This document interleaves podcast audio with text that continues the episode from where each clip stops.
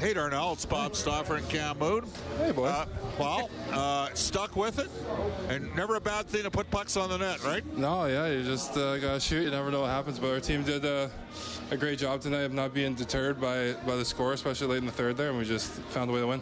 Yeah, how important is it, uh, Darnell, to, to just stick with it and have the patience? And you're putting a lot towards the net. Connor Hellebuyck's making some saves. Uh, you only had the one power play through 40. How important is it to just stay with it at that point? Yeah, I think obviously, like you said, um, the goaltender was was great tonight. But uh, for us, just to, to maintain our, our composure and just play our game, I think was was huge because uh, you know at times like that you can you can start to get pressing and give up a lot. And I, I thought we did a really good job of just playing our game and find a way to win. So uh, it's a good sign for our team. We got to keep it going. Darnell, we are. This is one of the best sight lines in the league for us, but we're not on the bench during the course of the game. It just seems to me. Eh, correct me if I'm wrong, but you guys are. you- You're calmer.